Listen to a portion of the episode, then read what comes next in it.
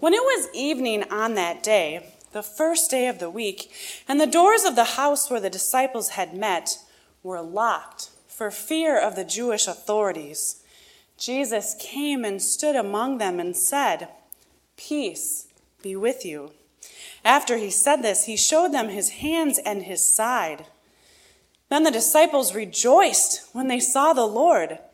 Jesus said to them again, Peace be with you. As the Father has sent me, so I send you.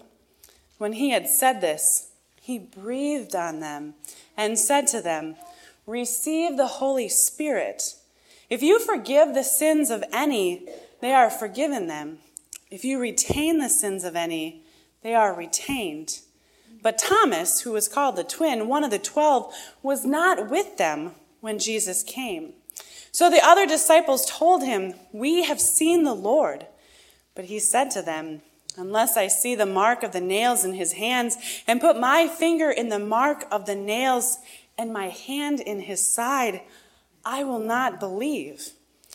A week later, his disciples were again in the house, and Thomas was with them. Although the doors were shut, Jesus came and stood among them and said, Peace be with you.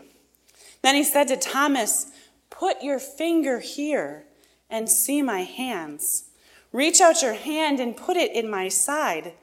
Do not doubt, but believe. Thomas answered him, My Lord and my God. Jesus said to him, Have you believed because you have seen me?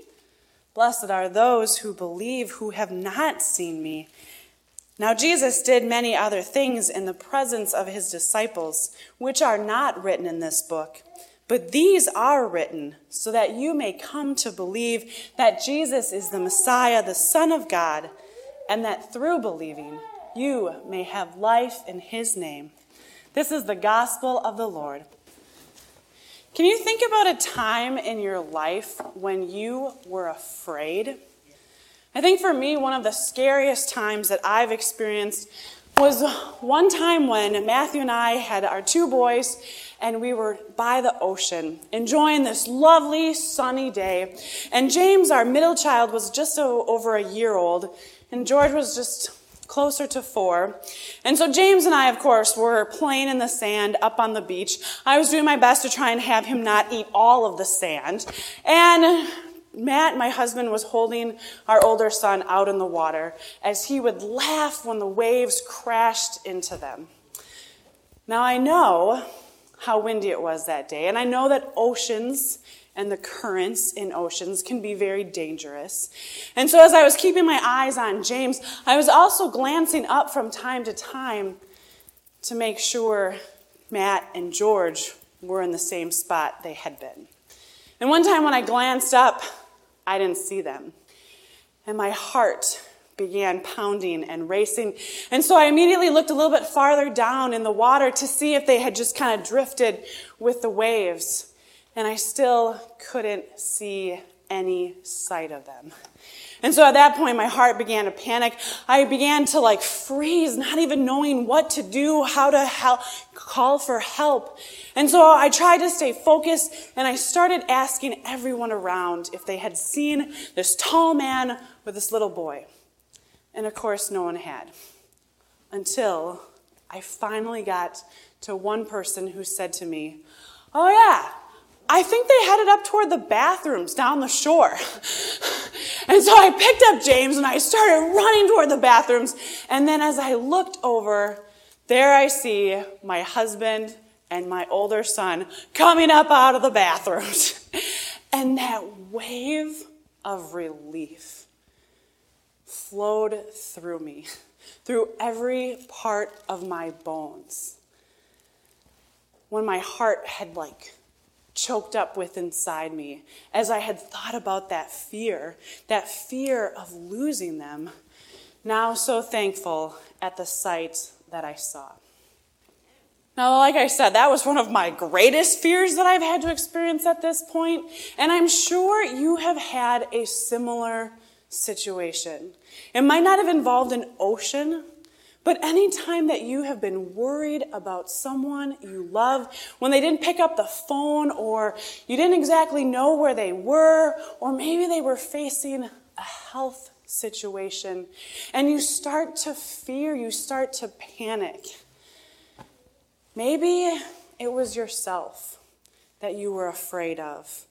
Maybe there was something that you were dealing with, and so you feared your own life being in danger. This is the place where the disciples are at in today's story. They've gone through all of the events of Holy Week leading up to Jesus' death. And even though they had gone to the tomb that Easter morning, they still couldn't quite understand or make sense that the stone was rolled away and there was no one there. They couldn't quite believe it or make sense of it. And so, still afraid that what happened to Jesus could be their fate as well, they're gathered together in fear of what might happen. Now, the fear of death probably ranks on our list of greatest things that we're afraid of in life. But there are so many other things that we fear too, each and every day. Sometimes there are the fears that come from within us. Sometimes there are the fears that people force upon us, trying to lead us to believe that we should be afraid of those things. Fears prevent us from being able to see and hear and experience this gift that Christ gives to us. On that first Easter morning, when Mary Magdalene went to the tomb, in the midst of her grief, not even able to think, only able to act out, carry out the motions, bring with her these spices that were a part of the custom of what you do when someone died. And so then she, she gets to the tomb and finds the stone rolled away. She doesn't even know what to think. And she goes back and gets Peter and the beloved disciple who go running to the tomb. And all they find are the heap of linens lying there with no Jesus. And then they go home. They don't even know what to believe, how to make sense of what their eyes are seeing. And so, as Mary Magdalene lingers at the tomb, she sees the man who she assumes must be the gardener. And she says, Look, please, if you've moved his body, just tell me so that I can go and anoint him. And it's when this gardener speaks her name and says, Mary, that she instantly recognizes who he is. He's not the gardener, but it is Jesus himself. And so, as she greets him with great joy, she runs back and tells the disciples all that's taken place. And so, later that evening, they're there together, they're worshiping. They're still talking, all abuzz with one another, trying to figure out the events of this day. And then, in the midst of their fears, that it could still happen to them, in the midst of their confusion and disbelief, Jesus appears to them. And the first things that he says to them is, Peace be with you. Can you feel the power in those words? Especially if you're in a place of great fear and anxiety, of great grief deep in your heart. Jesus speaks those words. And when they recognize who he is, and as he tells them how he has now sent them out to continue the work that he has started, and that he will give him, give all of them his spirit, just like he promised he would. It's the spirit who will guide them and lead them and give them strength, especially in the midst of any fears that they face in the midst of any fears that try to overwhelm them and stop them and prevent them from going out beyond that locked room. He goes on to show them his hands and his side. And then he gives them that incredible gift the gift of his spirit. Now, it's the kind of thing that you wouldn't even believe unless you had experienced it yourself. To feel the power of Christ's peace washing over you, filling every part deep within your soul. But unfortunately, Thomas is not there with them for whatever reason. And so, as he hears about all of this throughout that next week, he says, I'm not going to believe you until I see this and hear this and experience this for myself. Can you blame him? He wants to be able to have that same experience that they did. And so you notice the very next week, Jesus comes again, knowing that Thomas will be there this time, knowing what Thomas needs. And so before anyone even knows that he's there, he appears among them. And before Thomas can even say a word, Jesus again speaks those powerful words Peace be with you.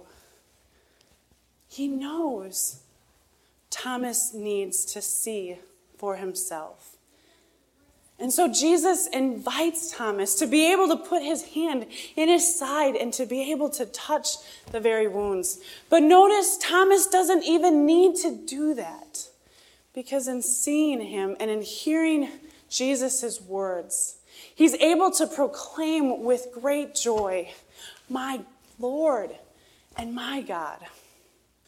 Now, while we can't physically touch Jesus' wounds this day, all of these signs, all of these stories of the first witnesses have been written down for us so that we may come to believe their testimony that Jesus is the Messiah, the Son of God, the one who is resurrected, who has given us life. It's the kind of thing that you wouldn't believe unless you had experienced it for yourself. It's the kind of thing that you wouldn't believe unless you had experienced what happens as we are baptized, brought into this family of faith, as we come to Jesus' table to receive this meal of love and forgiveness, as we come to be able to hear Jesus speaking through us through the scriptures, as we come together in community to worship and to support and encourage one another in this life of faith.